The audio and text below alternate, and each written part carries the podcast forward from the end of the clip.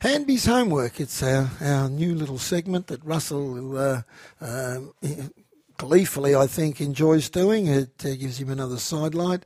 Uh, welcome, Russell, to Hanby's Homework. Thanks, Henry. Now, what was last week's homework? Refresh our listeners. Well, you mentioned four composers of yesteryear Beethoven, Tchaikovsky, Rachmaninoff, and Schumann. And you want to know what was the connection between them? And uh, it wasn't to do t- really with music as such, although they are great composers of romantic piano concertos. Well, I did a fair bit of research on, on each of them, really, um, but uh, they all had one thing in common. They all suffered from mental illness or mental disability.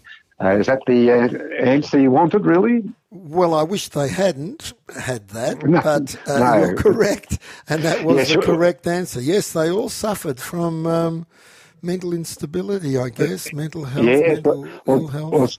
Well, well, uh, briefly, Schumann had panic attacks and mood swings and spent the final years of his life in an asylum with bipolar problems. Tchaikovsky had bouts of suicidal depression. Beethoven had paranoid persecutory delusions.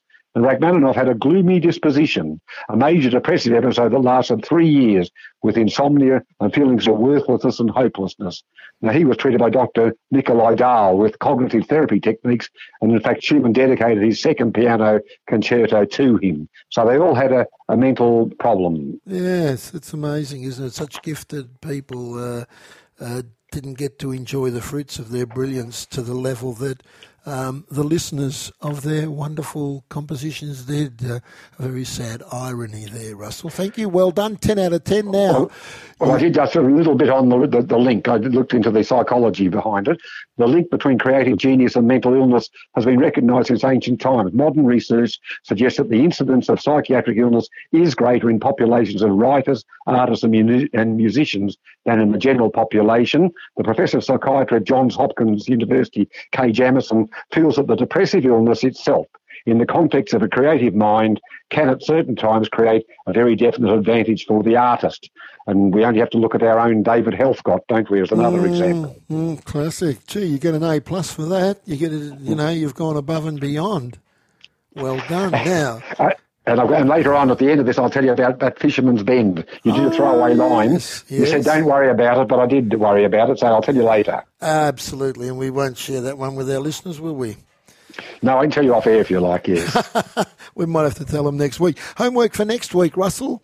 The origin of the word pun, and can you provide us with five famous puns for next week? Puns. Okay, we puns, P-U-N-S. Yeah, we just yeah, talked about puns. Not didn't puns. we before? Absolutely. Your homework oh, yeah. just sprung out of a conversation on air. Yeah. Spontaneous. So, five famous puns, yeah.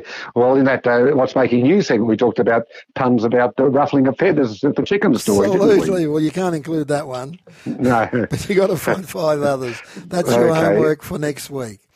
The origin right, of the well, word pun and five famous five puns. Right, I've jotted that down. Yeah. Excellent. Well, that takes us out. Thank you, Russell. And listeners, do have a safe uh, weekend, and we will catch you this time next week. And I didn't even have a pun, no pun intended, I didn't have one. Take care, listeners.